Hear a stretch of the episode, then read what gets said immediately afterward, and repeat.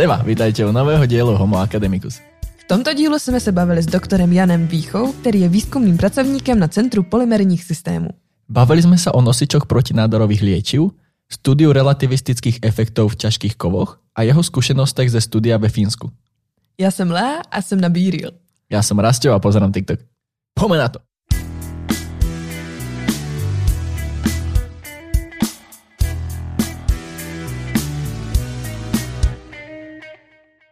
Pane Vícha, já vás zdravím. Děkujeme, že jste přijal pozvání k nám do podcastu.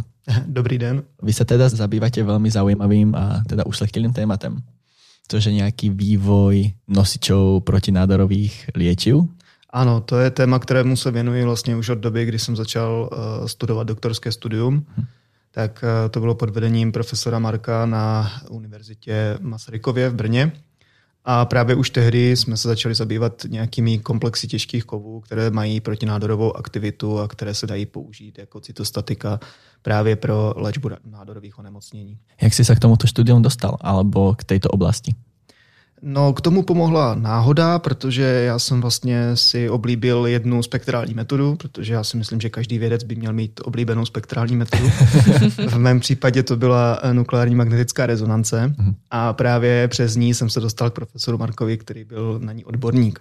No a protože jsem na magisterském studiu studoval eh, anorganickou chemii, tak eh, jsme dali dohromady téma a to byly právě ty eh, komplexy platiny s protinádorovou aktivitou, kterým jsem se začal věnovat. Chtěl jste být vždycky vědcem? Já musím říct, že ano. mě, to, mě to je od, od jak živa lákalo a konkrétně mě rovnou lákala ta chemie. Takže mm-hmm. já jsem byl vždycky takový, jako že jsem spíš inklinoval k té chemii. Takže jste si splnil sen, když jste vlastně takhle začal uh, bádat a stal jste se vědcem. Neřekl bych, že sen, já jsem do toho spíš tak nějak dorostl. Ty protinádorová léčiva, na jakém principu fungují? Protinádorová léčiva, eh, obecně tady tyhle ty základní cytostatika, jak se jim také někdy říká, čili látky, které zastavují eh, buněčné dělení, fungují primárně na způsobu, že se naváží na DNA a zabrání její replikaci. Mm-hmm. To je výhodné u rychle se dělicích buněk, jako je právě nádor a tak dále. Problém je v tom, že tady tyhle ty léčiva první generace, jako například cisplatina a tak, eh, jsou, řekněme, velmi toxická. Mm-hmm. Problém je v tom, že oni útočí na všechny buňky. A pouze ty buňky, které se rychle dělí, jsou postiženy více a tím pádem dochází k zastavení jejich růstu. S tím souvisí také obrovské vedlejší efekty chemoterapie. Pokud eh, jste někdy viděli člověka, který eh, prodělává chemoterapii, takový lidé trpí s hroznými vedlejšími účinky, od hubnutí, zvracení až po ztrátu, ztrátu vlasů, ztrátu funkce ledvin a tak dále. No a to je právě jeden z našich cílů, které bychom chtěli zlepšit a to je eh, zlepšit to cílení a vlastně tu efektivitu těch léčiv tak, aby působila pouze tam, kde mají. Proto se zabýváme právě přípravou tady těchto těch nosičů. Vy tady spolupracujete s nějakým aj medzinárodným týmem, alebo to je viacej univerzit, které spolu spolupracují, alebo to je čisto v Zlíně? Eh, ta chemická část bych řekl, že je čistě ve Zlíně, to znamená ta příprava tady těchto těch nosičů, to je čistě, zlí, eh, čistě tady na UTB ale spolupracujeme samozřejmě i s ostatními, primárně teda s Masarykovou univerzitou a s Ústavem organické chemie a biochemie v Praze. Jakým způsobem probíhá tento výzkum? Výzkum probíhá tak, že já jsem si nadizajnoval nějakou problematiku, to znamená eh, to, co bych chtěl dosáhnout. Eh, navrhli jsme proto nějaký strukturní model látky, u které jsme si mysleli, že by se na ní mohly ty eh, terapeutika dobře vázat a na základě toho jsme připravili první prototyp. Mm-hmm. Ten nefungoval jak už to tak bývá. Takže jsme pokračovali v tom výzkumu dál a dál a nakonec v roce 2018 se nám podařilo připravit eh, funkční prototyp, na který se ty platinové látky vázaly velmi pěkně, ve velmi vysoké koncentraci s velkou efektivitou a hlavně potom naši kolegové na Masarykově univerzitě, eh, skupina doktora, profesora Masaříka teď už, eh, to otestovali biologicky, to znamená, že tam se ukázalo, že ty účinky jsou nezanedbatelné. Například eh, z, té, z těch zvířat, které byly léčeny eh, právě tím čistým léčivem oproti tomu našemu nosiči s léčivem uhynuli všechny, kdežto ty, které jsme měli my, tak tam neuhynulo žádné. je měli mnohem lepší, měli mnohem lepší charakteristiky, co se týče života, to znamená nehubly a prostě ty myšičky vypadaly takové poměrně veselé na to, že měli nádorové onemocnění. ako, ako prebiehajú takéto testy liečiv? Eh, myslíte ty biologické? Ano. No, na to nejsem teda odborník, uh-huh. ale v základě jsou tam dvě hlavní směry. První z nich je in vitro, čili to jsou testy na buňkách, na buněčných liniích, které jsou vypěstovány ve zkumavce nebo na Petriho misce. To jsou ty nejzákladnější, protože samozřejmě nechceme trápit zbytečně zvířata, pokud se tomu můžeme nějak vyhnout. V dnešní době se k těm, takhle, já se k tomu ještě vrátím, takže vypěstujete si nějakou buněčnou linii, o které se ví, že je nádorová, která byla odebrána nějakému pacientovi kdysi dávno a e, k tomu se přidá právě určitá koncentrace těch látek a vy zjišťujete, co se s těmi buňkami stalo, jestli se přestali dělit a tak dál. Potom na základě tady těchto nejjednodušších testů se pokročí k pokročilejším věcem, jako jsou například 3D tkáňové modely, kdy se vytváří tzv. organoidy nebo sféroidy. Prostě si ty buňky vypěstujete v nějakém vhodném médiu do nějaké kuličky a to už je takový mikronádor. A opět přidá se to tam a sleduje se, co se s tím mikronádorem děje. Tohle to je mnohem přesnější, protože už to jaksi reprodukuje takovou tu reálnou složení toho, toho tumoru, co, co, má, co je v těle. No a teprve potom ty nejslibnější látky se eh, budou testovat in vivo, čili za pomoci nějakých zvířecích modelů. Uh-huh. Tam už se podává standardně, třeba jako v nemocnici, prostě intravenózně nebo nějakým, nějakým takovým způsobem to léčivo do, do organismu a potom se sleduje po ukončení experimentu, jak to, eh, jak to dopadlo, to znamená, jestli ty nádory rostly, nerostly, jaký byl fyzický stav a eh, jestli tam byly nějaké negativní účinky například na orgány nebo tak. Jak moc zložitý je ten proces, jak se začne ten výzkum alebo celá nějaká ta idea, k tomu, až se prejde ten nosič vo vašem případě do praxe? Eh, v lepším případě jednu až dvě dekády. Okay. Jo. Tam nejdéle zabírají právě ty klinické zkoušky, protože tam je několik stádií klinických zkoušek. Po těch testech na zvířatech následují testy na dobrovolnicích, kde teprve se určuje, jaká je potřebná dávka, jaké jsou účinky, jak to ti lidi snáší. A až teprve, když to projde tady přes tu první fázi klinických testů, tak teprve potom se to dává nějaké skupině opravdu onkologicky nemocných. Všechno se vyhodnocuje, vyhodnocují se dlouhodobé účinky jako v řádu let. Mm-hmm musíte sehnat také povolení, to papírování je tam obrovské. Mhm. Vaší druhou oblastí je studium relativ... to. ano, relativistických efektů v těžkých atomech. Ano, přesně tak, děkuji.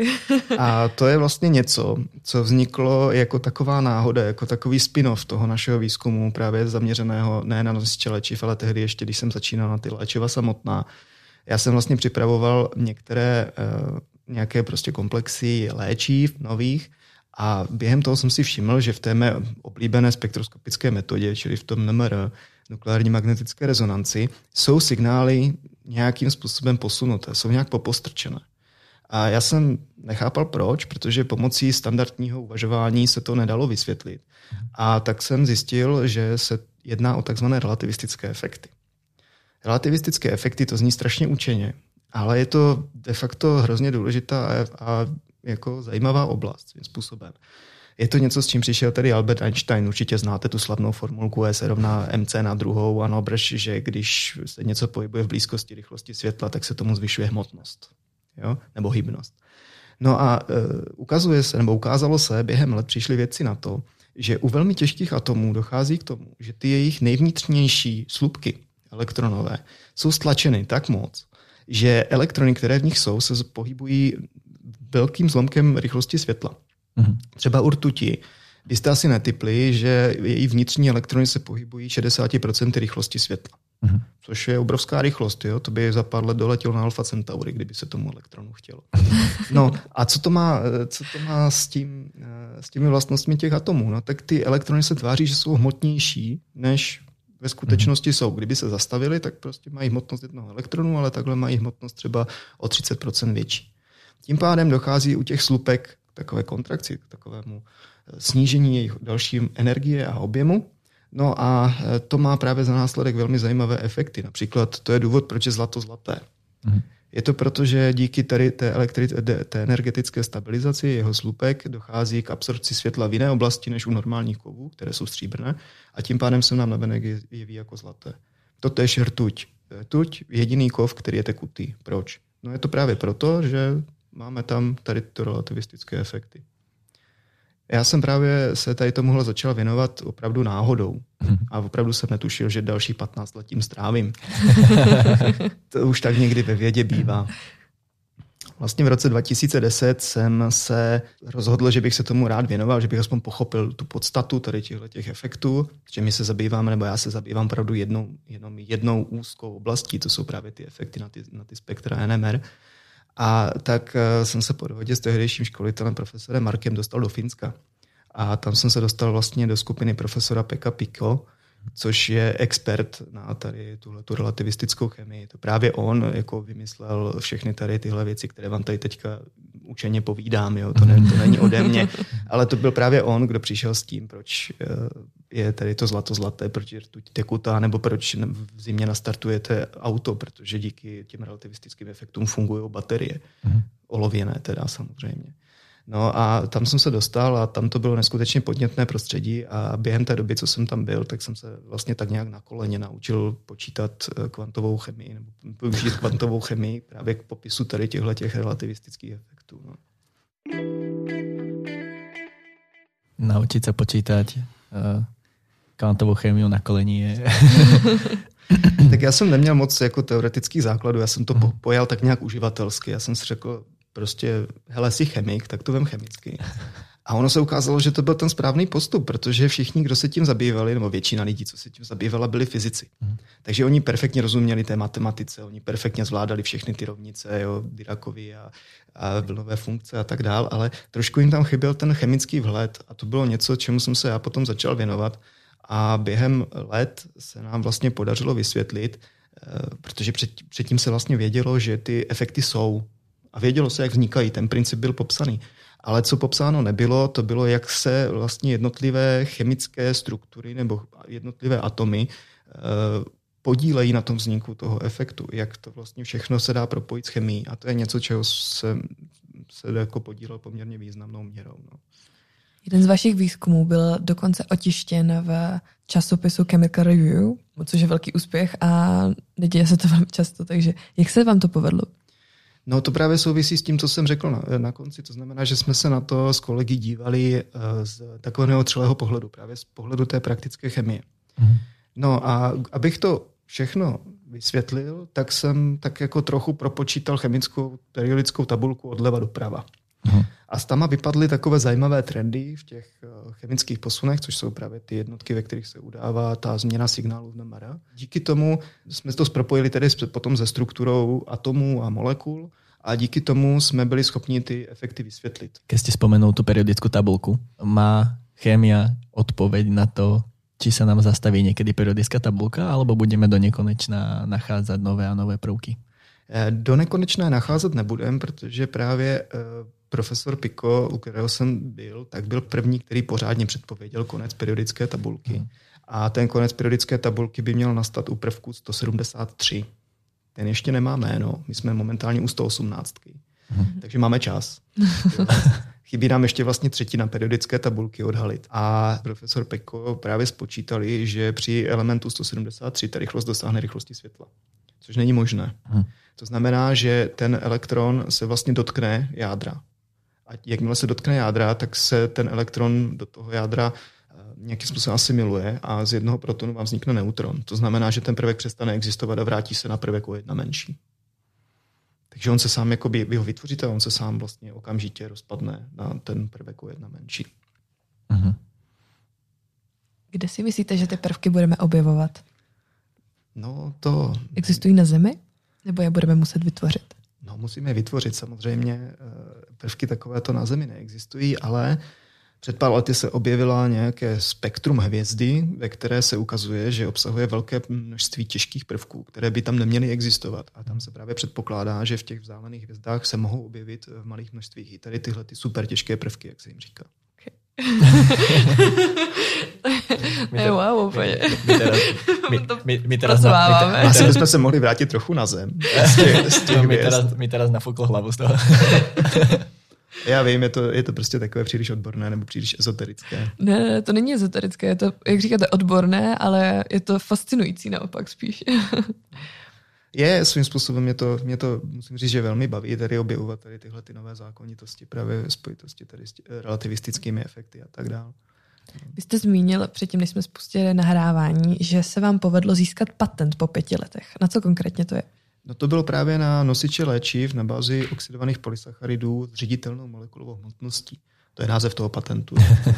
to se tak jmenuje. A e, právě vycházíme z toho, že jsme zmodifikovali nějak polysacharidy, čili biopolymery a využíváme jejich e, základních kvalit. To znamená, že jsou biokompatibilní, takže v organismu neškodí, že nespůsobují například imunitní reakce a tak dál, což mají, nehromadí se tam. Takže to jsou všechno výhody oproti syntetickým polymerům. Naopak jejich nevýhodou je, že se poměrně špatně řídí jejich vlastnosti, třeba i ta molekulová hmotnost. Takže my jsme s kolegou tady na univerzitě vymysleli úplně nový postup, jak tu hmotnost řídit. A uh, teď se bavíme o molekulové hmotnosti polymeru. A uh, díky tomu se nám podařilo připravit vlastně látky s hmotností, kterou chcete, tím pádem její takzvané, tak její takzvaná farmakokinetika je taková, jakou chcete. Farmakokinetika, eh, předpotím si představíte to, že když vám to píchnou do těla a vy máte rozdílné molekulové hmotnosti, tak se vám to může zastavit v místě toho vpiku, protože ta hmotnost je velká. Ono to neprojde tím sítem buněčným. Naopak, když je tam moc, moc malá, tak to zase odejde z krevního řečiště příliš rychle. Takže zrovna řízení molekulové hmotnosti je taková zásadní, zásadní věc. Takže jsem velmi rád, že se nám tady tohle podařilo a po několika letech bojů jsme opravdu úspěšně získali eh, český patent na tuhletu, na tuhletu problematiku.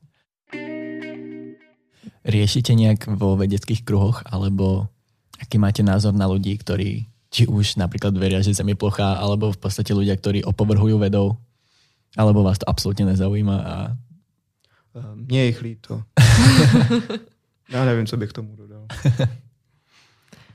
a jak jste byl ve Finsku, a co vám to dalo? Kromě toho, že jste teda objevil uh, svůj směr a zaměření, kterému byste se chtěl dát věnovat? Dalo mi to hrozně moc, protože to byl úplně jiný svět. Já jsem tam byl v roce 2009-10 a to ještě nebyl úplně Dneska, dneska máte všude online překladače a všechno, ale v té době ten internet, zvláště jako data a podobně, to ještě příliš pro chudého studenta nehrozilo. Takže eh, byl to úplně, byl to úplně jiný svět, se všema jsem se musel domluvit eh, samozřejmě cizím jazykem, pokud jste někdy slyšeli finštinu, tak to je opravdu, opravdu cizí jazyk, to jako ti by mohli mluvit i mimozemšťani. Takže se s tím pojí taková jedna veselá historka, že když jdete jako student do finské koleje, tak máte velmi dobrou šanci, že tam nebude ani nábytek. Hmm. Oni jsou prostě, oni to mají tak na severu, že si často ti studenti musí dovést všechen nábytek, i postel a tak dále. Já měl štěstí, takže postel jsem tam měl, ale věděl jsem, že tam nebudu mít peřinu. Mhm. Jo, takže jsem si tu peřinu vezla z České republiky, protože představa, že si ve Finsku první den v 11 hodin večer v neděli za hustého sněžení, a tam byl v únoru, bylo minus 30, kupuju někde, kupuju někde peřinu, mě tak jako mírně děsila. No, jenomže jak jsem byl naložený, tak jsem jaksi vytratil tu tašku s tou, peřinou v městské hromadné dopravě. A tak jsem dojel na ty koleje a zjistil jsem, že na těch kolejích je 15 až 13 stupňů, což je pro Finy ideální teplota, protože oni mají eh, radiátory nebo topidla řízené venkovní teplotou. Ale jak si už zapomínají dodat, že trvá 4 hodiny, než se ohřejou, takže venku se vám ochladí a 4 hodiny je tam zima, teprve potom to trochu zatopí. No to vytápí to, ty topná tělesa vytápí tak jako zhruba na tělesnou teplotu, na nějakých 40 stupňů. Takže to není úplně, úplně super. Takže první noc jsem strávil jako hodně tak jako pozitivní, že jsem ležel na té holé posteli, díval jsem na ten holý strop a holé stěny. Měl jsem na sobě veškeré oblečení, které šlo a táhlo mi na hlavu. Eh, věřte nebo ne, ale tehdy mi ještě vlály vlasy. Dnes už by to chtělo takový hurikán Katrin 5. stupně. Ale eh, potom jsem zjistil totiž, že eh, na těch finských kolejích také dávají na to, aby tam člověk byl zdravý. To znamená, že tam jsou větrací otvory větrací otvory o průměru 20 cm, které prostě míří rovnou ven a ve kterých není žádná izolace. Takže po té, co jsem tam úspěšně nadspal zbylé ponožky, tak jsem se, tak jsem se trochu vyspal a druhý den jsem tím pádem šel řešit, jak se sakra finsky řeknou ztráty a nálezy. No, kolega mi to napsal na papírek, protože já to nebyl schopný ani vyslovit.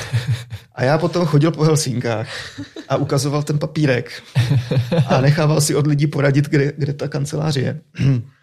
Takže jsem tam došel a zjistil jsem, že Finové jsou velmi pořádný národ, to znamená, že oni tu tašku opravdu našli, oni opravdu ten, ten cestující nebo který ji našel, tak ji opravdu odevzdal, takže tam ta moje peřina je. Ale jak vysvětlíte finské, finské paní úředníci, že se jmenujete tak a tak a že ta taška s tou peřinou je opravdu vaše, protože nevíte, jak se řekne taška, nevíte, jak se řekne dobrý den a nevíte, jak se řekne peřina. Takže asi tak po půl hodině paní pochopila z mé pantomimy, o co mi jde a potom jsem teda tu slavnou peřinu získal zpátky. Mám ji dodnes mimochodem. Wow. Nedalo mi to, odvezl jsem si ji zpátky. Byste, byste si ho mohli zaramovat takam. No a jako musím říct, že to, tento setkání s realitou bylo velmi, velmi drsné tehdy, protože jako opravdu chudý student prvního ročníku doktorského studia jsem neměl téměř žádné prostředky. Tehdejší Erasmus stačil na to, aby mi z 80% zaplatil ubytování. Takže takové osobní hnutí jako večeře do jednoho eura a podobně už jsem začal praktikovat a, a užíval jsem si to tam. Ale jako s tím myslím v pozitivním slova smyslu, protože tam bylo nádherně. Já mám rád zimu, Taky jsem se koupal v severním ledovém oceánu. Výborná věc, doporučuji. A bylo minus 30. Jo. Kachny zamrzaly v rybníce. Jo, vždycky seděla taková smutná kachna, měla zamrzlé nožičky. Když jsem šel zpátky, tak už tam neseděla, někdo ji buď sežrala, nebo vysekal, nevím. Takže Finsko, Finsko a Norsko, to jsou mé oblíbené země, no. tam se rád vracím. Jak jste to měl s nedostatkem slunečního světla? Nebo jak, jak vysoké jste byl? Já jsem vlastně ve Finsku v Helsinkách byl v zimě, takže tam bylo tak 3-4 hodinky denního světla, což mi ani vůbec nevadilo, protože když je člověk zavřený v laboratoři, tak tam stejně moc slunce nesvítí. Ale e, potom jsem byl nejsevernější, co jsem byl, tak co jsem byl v Tromsu. Tromso je asi 300-400 km za polárním kruhem a tam bych vám opravdu nedoporučoval e, jezdit e, v zimě. Je to poměrně zajímavá, zajímavá věc, už jenom ten let je zajímavý, zajímavý, protože tam každých 15 minut přijde nějaká sněhová bouře a opravdu tam, když zafouká vítr ze severu, tak to pocítíte. Jo? Takže eh, to bylo, a tam opravdu hrozilo to, že, no hrozilo, tam to opravdu bylo, že kolem 12. hodiny se objevil na východě takový slaboučký přísvit a pak ten přísvit skončil a to bylo jako všechno tak eh, tam to bylo skvělé, tam jsem strávil asi tři týdny a tam jsem furt pracoval, protože ono vám to nějak nedojde. Vy tam prostě jste a teď jako vevnitř se svítí, venku se žení všichni čertí, je tam prostě minus x, eh, sněhová bouře, jedna, druhá, třetí, prostě pořád se to střídá a eh, tak radši jste vevnitř. A tam člověk udělá fakt hodně věcí. Povedlo se vám to i procestovat? Byl jste například na Lofotech? Ne, na Lofoty jsem se zrovna nedostal, ale když jsem byl letos v Trondheimu, tak eh, tam už jsme trošku cestovali a tam jsem se už podíval po, po Norsku. Pane Vícha, děkujeme za váš čas. Děkuji.